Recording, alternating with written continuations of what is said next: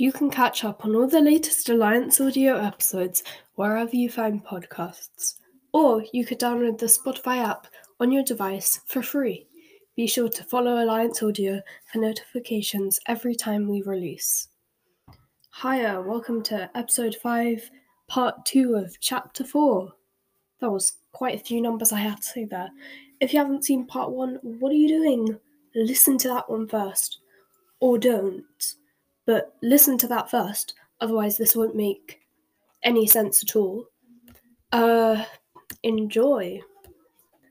Dumbledore smiled at Harry and directed him toward a chair not unlike the one that Slughorn had so recently impersonated, which stood right beside the newly burning fire and a brightly glowing oil lamp. Harry took the seat with the distinct impression that Dumbledore, for some reason, wanted to keep him as visible as possible. Certainly, when Slughorn, who had been busy with decanters and glasses, turned to face the room again, his eyes immediately fell upon Harry. Humph, he said, looking quickly, as though frightened of hurting his eyes. Here, he gave a drink to Dumbledore, who had sat down without invitation, thrust the tray at Harry, and then sank onto the cushions of the prepared sofa in a disgruntled silence. His legs were so short they did not touch the floor. Well, how have you been keeping, Horace? Dumbledore asked. Not so well, said Slughorn at once. Weak chest, wheezy, re- rehumanitization too. Can't move like I used to. Well, that's to be expected. Old age, fatigue. And yet you must have moved fairly quickly to prepare such a welcome for us at such short notice, said Dumbledore. You can't have had more than three minutes' warning. Slughorn said, half irritably, half proudly. Two. Didn't hear my intruder charm go off. Was taking a bath. Still, he added sternly, seeming to pull himself back together again. The fact remains that I'm an old man, Albus, a tired old man who's earned the right to a quiet life and a few creature comforts. He certainly had those, thought Harry, looking around the room. It was stuffy and cluttered, yet nobody could say it was uncomfortable. There were soft chairs and footstools, drinks and books, boxes of chocolates and plump cushions. If Harry had not known who lived there, he would have been he would have guessed at a rich, fussy old lady. You're not as you're not yet as old as I am, Horace, said Dumbledore. Well, maybe you ought to think about retirement yourself, said Slughorn bluntly. His pale gooseberry eyes had found Dumbledore's injured hand. Reactions not what they were, I see. You're quite right, said Dumbledore serenely, shaking back his sleeve to reveal the tips of those burnt and blackened fingers. The sight of them made Harry's back prickle unpleasantly.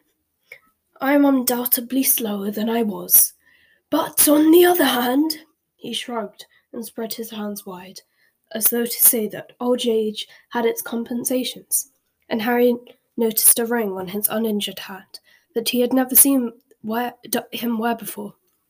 It was large, rather clumsily made of what looked like gold, and was set with a heavy black stone that someone had cracked down the middle.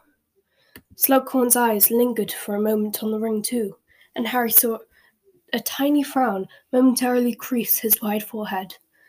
So, these precautions against intruders, Horace, are they for the Death Eater's benefit or mine? asked Dumbledore. What would the Death Eaters want with a poor broken down old buffer like me? demanded Slughorn. I imagine that they would want you to turn into your considerable talents to coercion, torture, and murder, said Dumbledore. Are you really telling me that they haven't come recruiting yet?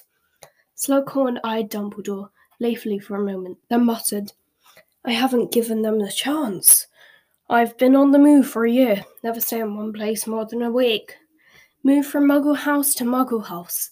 The owners of this place are on a holiday in the Canary Islands. It's been very pleasant. I'll be sorry to leave. It's quite easy once you know how. One simple freezing charm on those absurd burglar alarms they use instead of sneakoscopes. Make sure the neighbours don't spot you bringing in the piano. Ingenious, said Dumbledore. But it sounds a rather tiring existence for a broken old down buffer in search of a quiet life. Now, if you were to return to Hogwarts, If you're going to tell me my life would be more peaceful at that pestilential school, you can save your breath, Albus. I might have been in hiding, but some funny rumours have reached me since Dolores Umbridge left. If that's how you treat teachers these days, Professor Umbridge ran afoul of our centaur herd, said Dumbledore. I think you, Horace, would have known better than to stride into the forest and call a horde of angry centaurs filthy half breeds. That's what she said, did she? said Slughorn. Idiotic woman, never liked her. Harry chuckled, and both Dumbledore and Slughorn looked round at him. Sorry, said Harry hastily. It's just I don't like her either. Dumbledore stood up rather suddenly. Are you leaving? Asked Slughorn at once, looking hopeful. No, I was wondering whether I might use your bathroom, said Dumbledore. Oh, said Slughorn, clearly disappointed. Second on the left down the hall. Dumbledore strode from the room. Once the door had closed behind him, there was silence. After a few moments, Slughorn got to his feet, but seemed uncertain what to do with himself. He shot a furtive look at Harry, then crossed to the fire and turned his back on it, warming his wide behind. Don't think I don't know why he brought you, he said abruptly. Harry merely looked at Slughorn. Slughorn's watery eyes slid over Harry's scar, this time taking in the rest of his face. You look very like your father. Yeah, I've, I've been told, said Harry.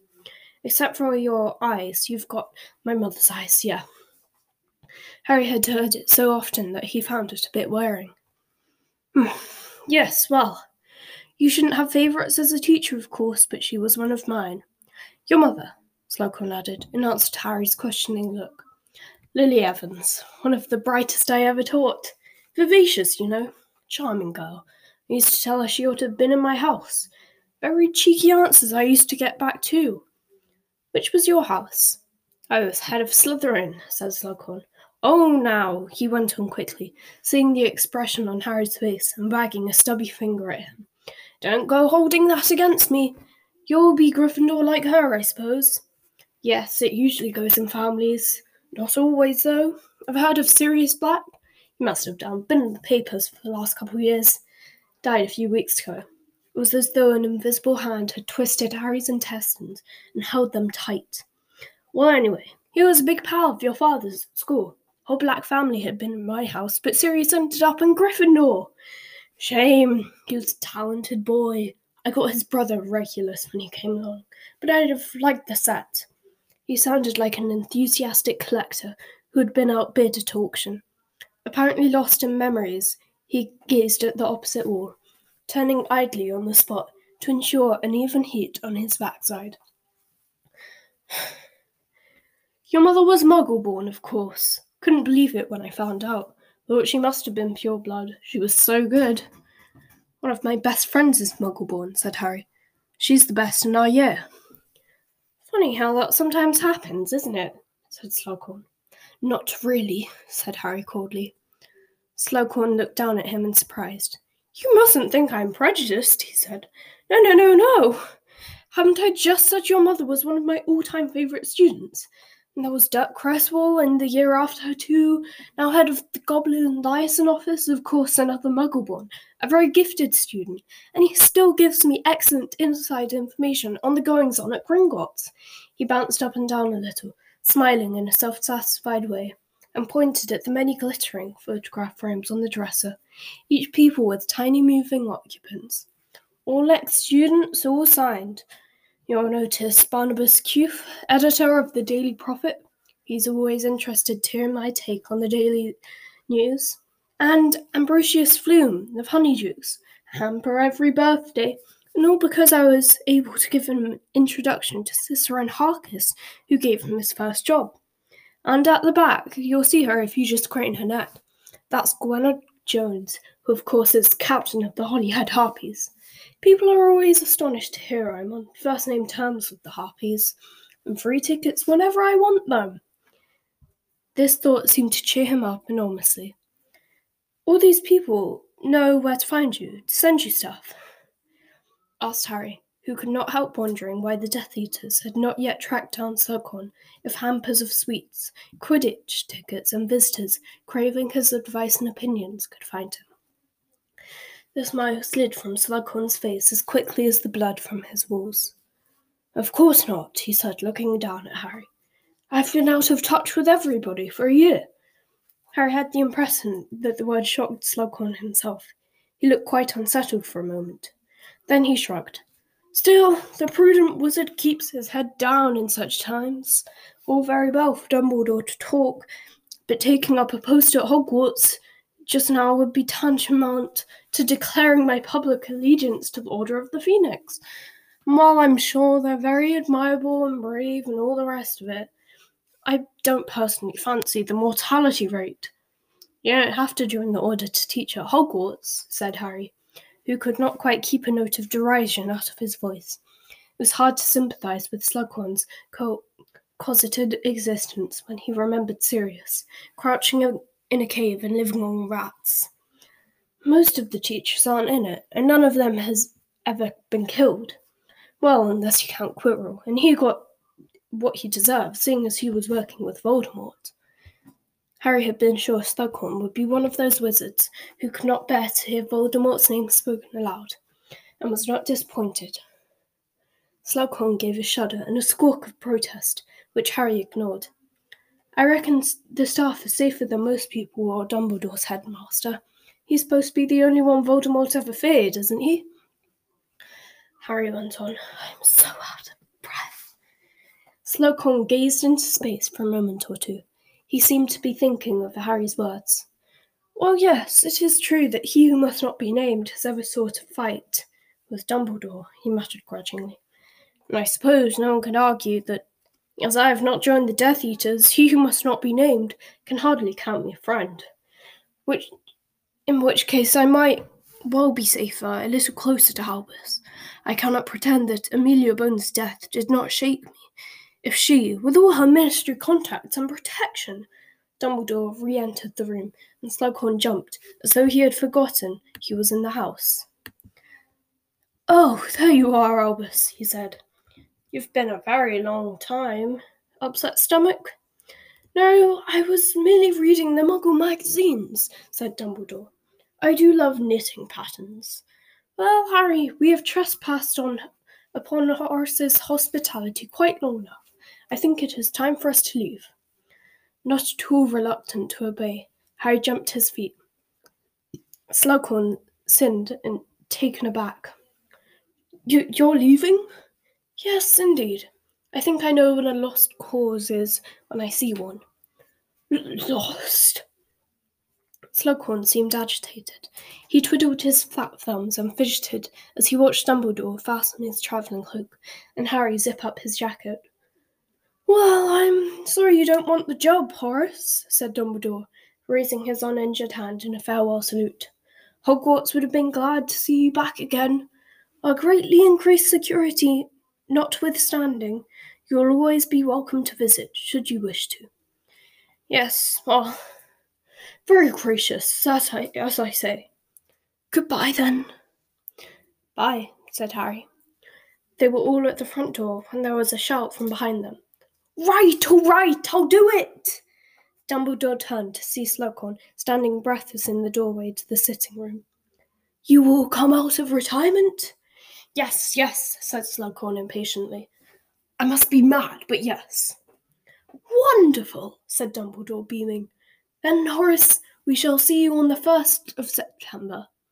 Yes, I dare say you will, grunted Slughorn, as they set off down the garden path Slughorn's voice floated after them. I want a pay rise, Dumbledore! Dumbledore chuckled. The garden gate sh- swung shut behind them, and they set off back down the hill through the dark and swirling mist. Well done, Harry, said Dumbledore. I didn't do anything, said Harry in surprise. Oh, yes, you did. You showed Horace exactly how much he stands to gain by returning to Hogwarts. Did you like him? Uh, Harry wasn't sure whether he liked Slughorn or not. He supposed he had been pleasant in his way, but he had also seemed vain, and whatever he said to the contrary much too surprised that a Muggle should make a good witch. Horace, said Dumbledore, re- relieving Harry of the responsibility to say any of this, likes his comfort. He also likes the company of the famous, the successful, and the powerful.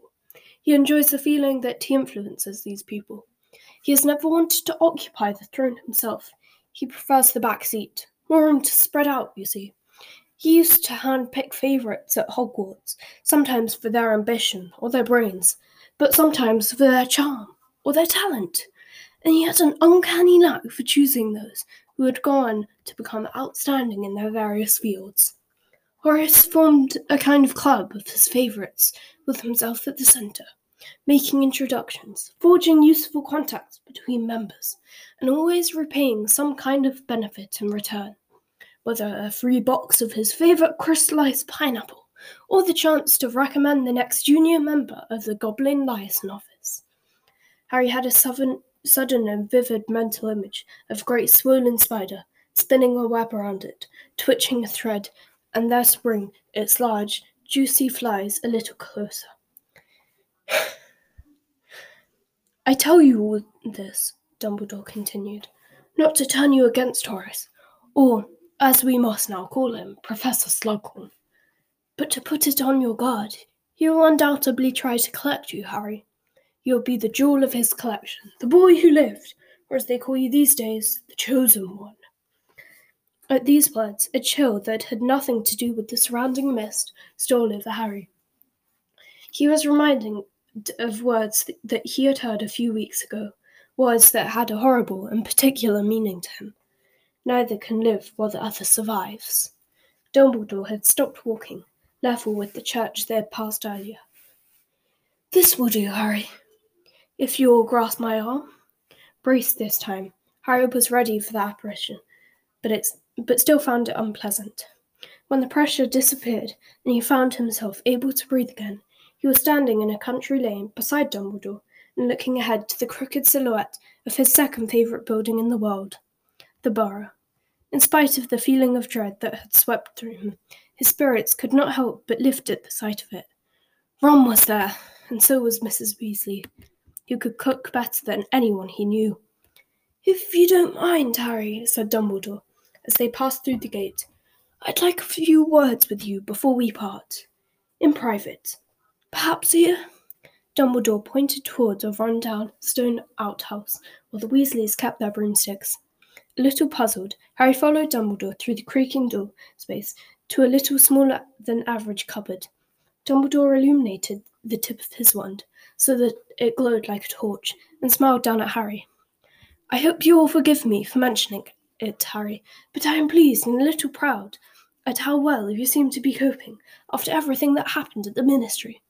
Permit me to say that I think Sirius would have been proud at you. Harry swallowed. His voice seemed to have deserted him. He did not think he could stand to ever discuss Sirius. It had been painful enough to hear Uncle Vernon say, His godfather's dead, and even worse to hear Sirius's name thrown out casually by a Slughorn.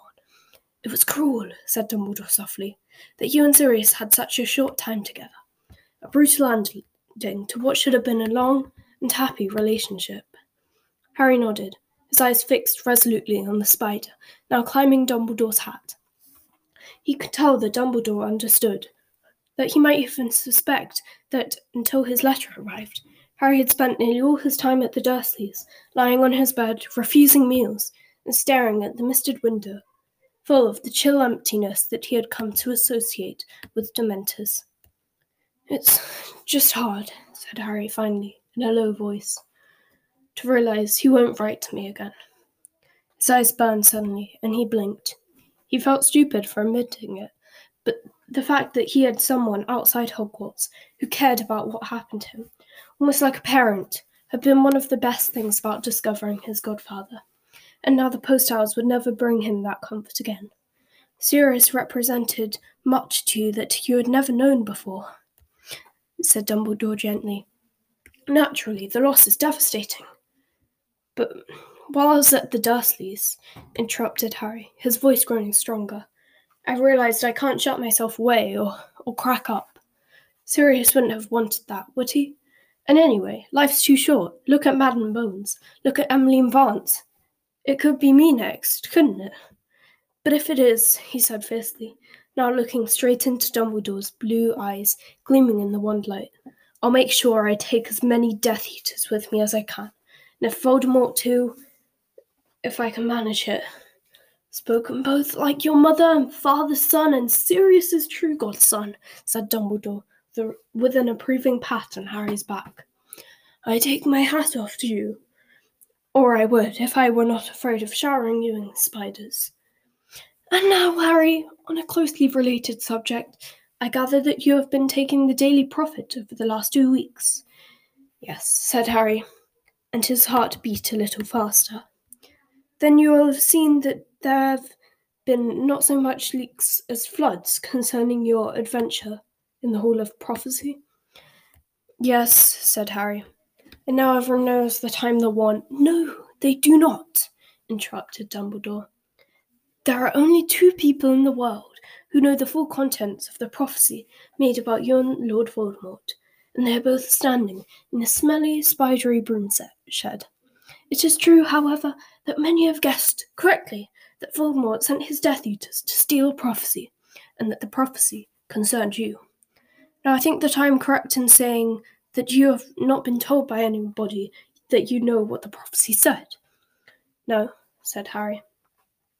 A wise decision on the whole, said Dumbledore, although I think you ought to relax it in the favour of your friends, Mr. Ronald Weasley and Miss Hermione Granger.